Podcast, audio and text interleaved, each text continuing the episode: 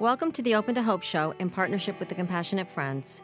I'm your host, Dr. Heidi Horsley, and I'm here today with my co host and mom, Dr. Gloria Horsley. Hi, Mom.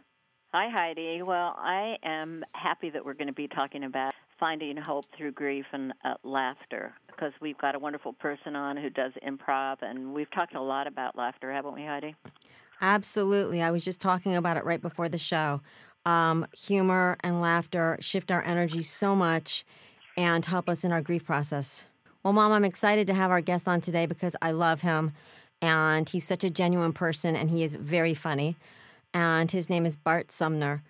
Bart Sumner is the founder of Healing Improv, a nonprofit which provides no cost comedy improv grief workshops to people struggling with grief.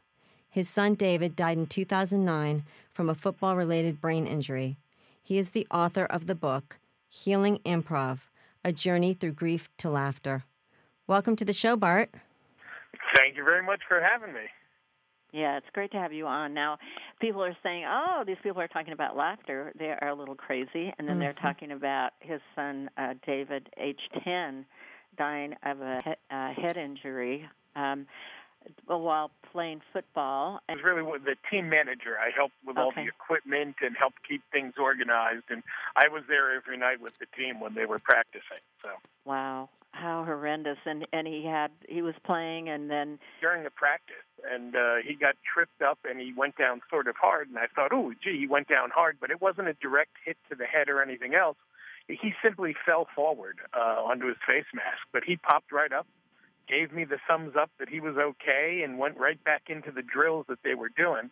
And about five minutes later, his legs went out from under him, and uh, he couldn't get up. And anybody that knew David knew he always got back up.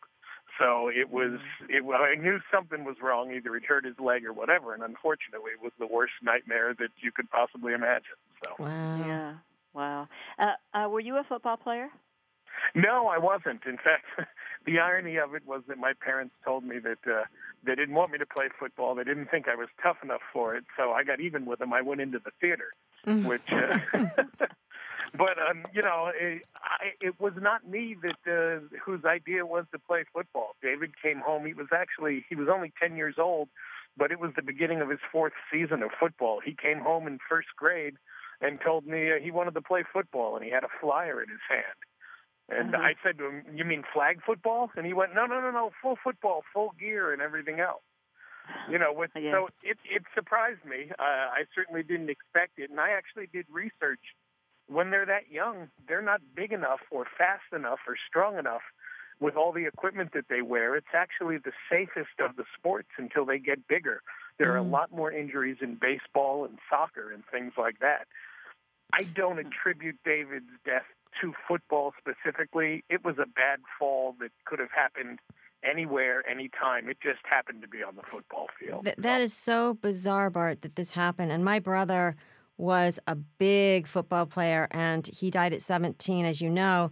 And when he died, he was varsity quarterback of the high school football team and played football for years and years and started when he was really young. It is so bizarre that, that your son just somehow hit his head in a way that would kill him. Very, very yeah. odd.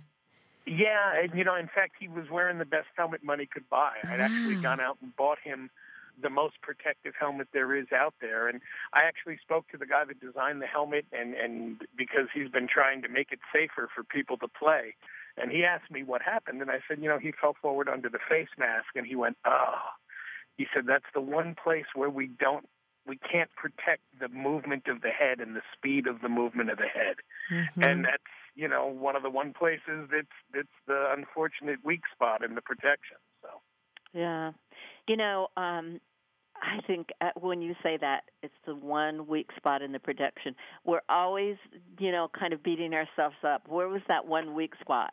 Why didn't we protect him in that one weak spot? You know, automobile accidents. Why did we let them you know go with another driver or you know whatever? We're always thinking of what what could have been different. There's no doubt. I, I you know i i always make that uh, almost self apology that you know he was wearing full gear. He was wearing the, wearing the best gear money could buy. It, you know it's that lingering guilt that we all go through that even when it's not justified that as parents you know the one thing we're supposed to do is keep our kids safe and no matter mm-hmm. what happens we have that lingering guilt that stays with us. That I I, I feel the need to to make uh, excuses and make sure people know I wasn't being a bad dad. You know.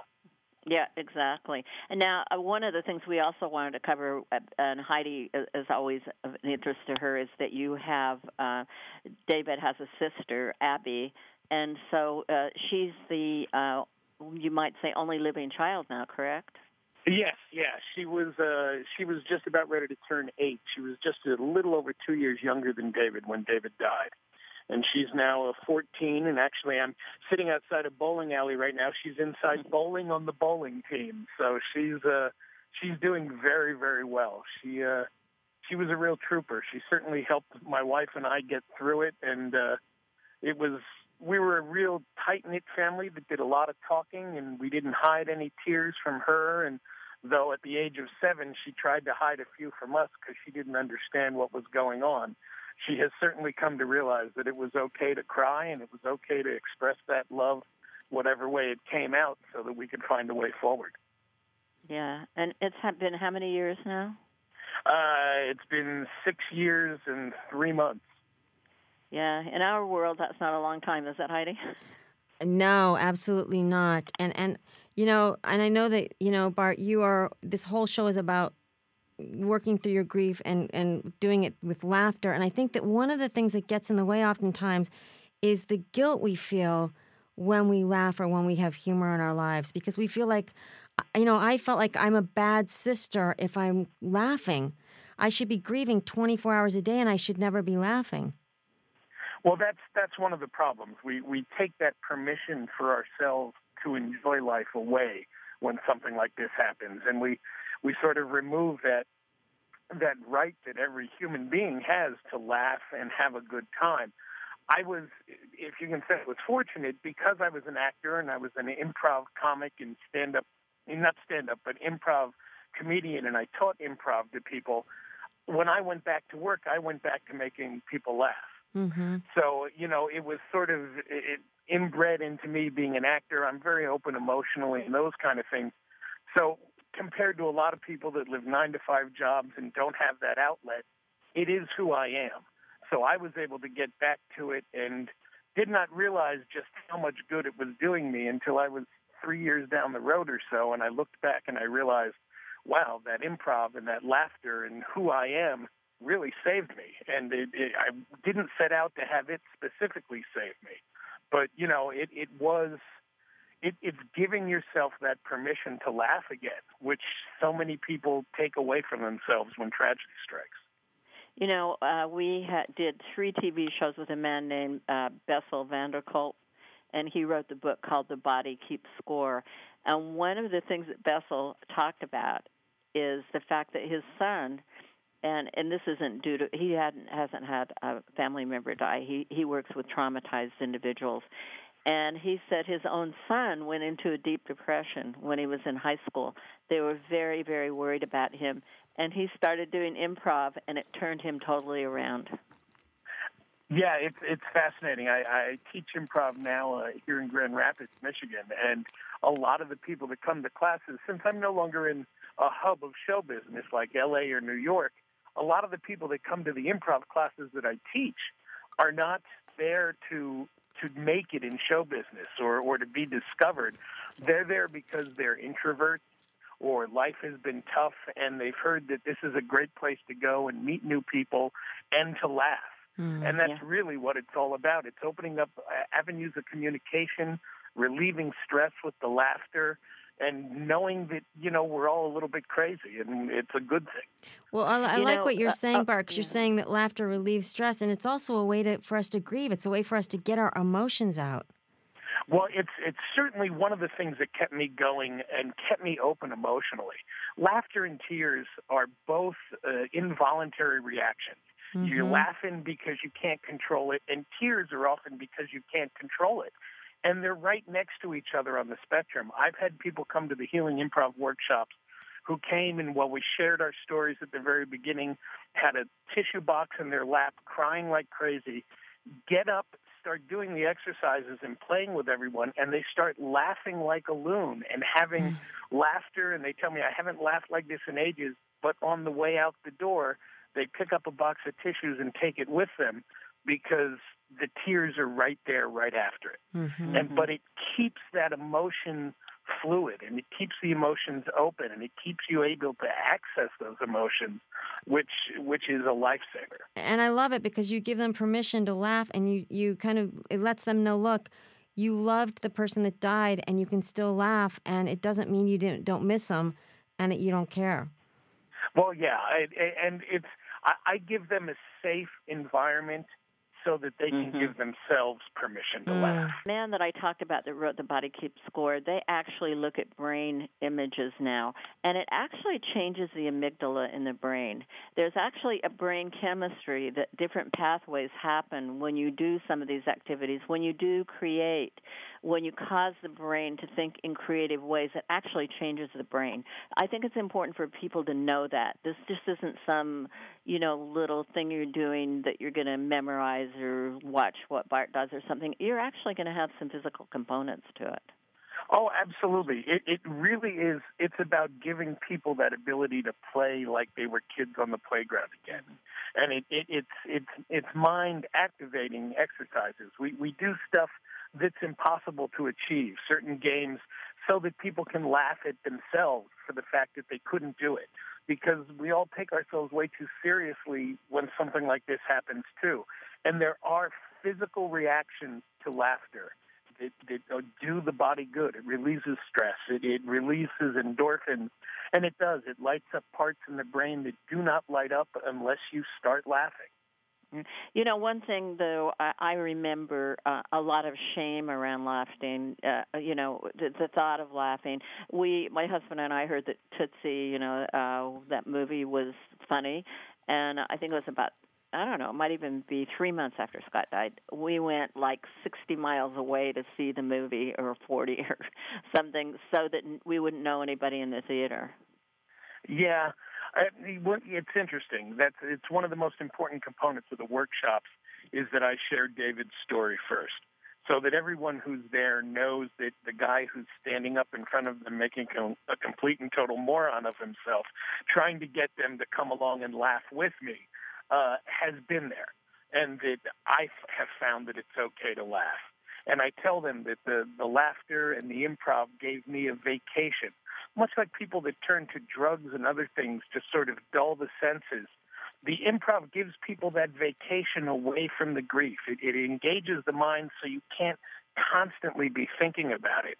And it gives you, even if it's only for 20 minutes, if it gives you that vacation away from the grief and allows your brain to laugh and do other things that are normal, it makes all the difference for people. But it's it's important that they know that I've been there, that I've stood in my living room and screamed at the universe. Why?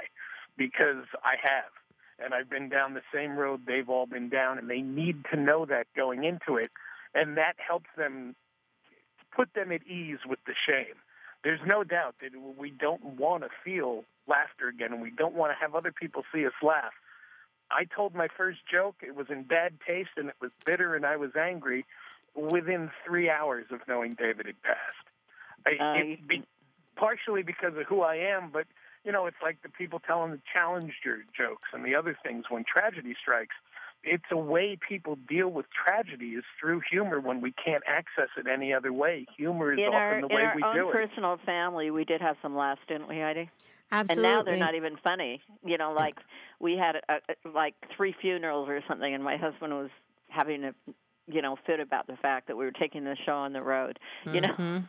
and we thought we all thought it was funny. You know, Right. And and behind and b- b- below beneath all humor is a, is a bit of truth and reality. You Oh, know, absolutely. you can say things and couch them in humor that you can't just say normally oftentimes. Oh yeah, that, that's absolutely true. Yeah.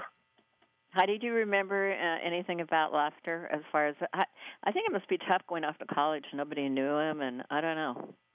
I just think that laughter has been my coping mechanism. That's why I think I loved hooking, meeting Bart. And, you know, I love a lo- uh, being around people that can make me laugh, especially if you're in an intense situation. You know, when we go to Compassionate Friends, and I love the organization, and you know I'm on the board, sometimes in the middle of those national conferences, you just feel a little overwhelmed by grief and sadness and that energy. And, you know, being around people like Bart and Jordan Ferber, that can make me laugh. Sometimes I will seek them out at these conferences so that I can kind of shift my energy a little bit and get in those spaces. Well, you know, my husband is very funny. Mm-hmm, he is. He's very funny, but in a Woody Allen way. Mm-hmm. Well, he the, makes all these comments, and then he stands and looks at you straight faced while you're cra- totally cracking up. Well, that's high praise. well, the the great thing about improv is that there are improv classes and improv troupes in all the cities all over this country. Mm. And uh, it's funny because what I do in Healing Improv is I haven't done anything that recreates the wheel or made any brilliant breakthrough with improv. I'm using the same team, team building exercises and communication exercises that we use in corporate training and that we use in the basic levels of people when they go to learn improv. So, though of course I would love people to buy my book or be able to attend one of my workshops, uh, the great thing about it is you can find improv places anywhere around the country and get involved with learning improv. And they don't need to know why you're there. They don't need to know, but it's a place where you can go and sort of play and leave your everyday life behind for however long you're in the class.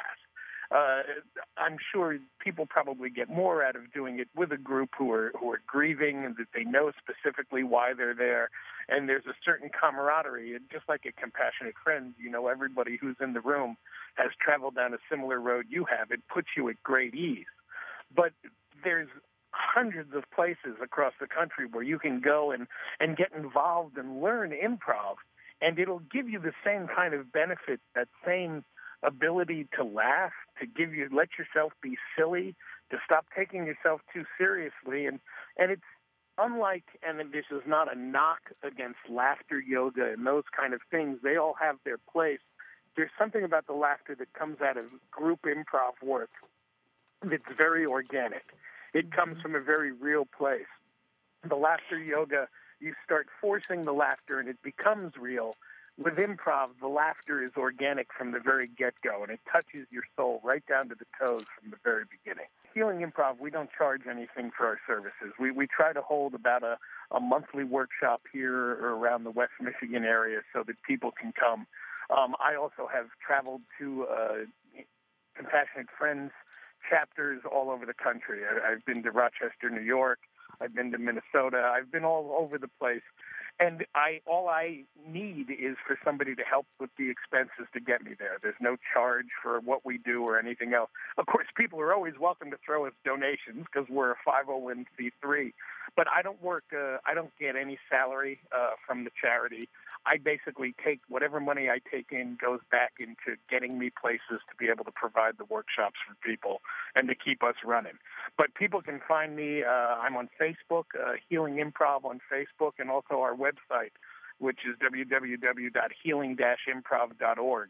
Uh, you can reach me through that, and if you have a group of people that would like to have me come in, you know, I, I'll work with you. I don't need you to provide 100% of my expenses, but if you can help me to help get me there, you know, that's all I need so that I can come and, and help people out. I'm ready. What about you, Heidi? Absolutely. Wherever Bart is, I am there. Count well, me in, I'm Mom. Excited.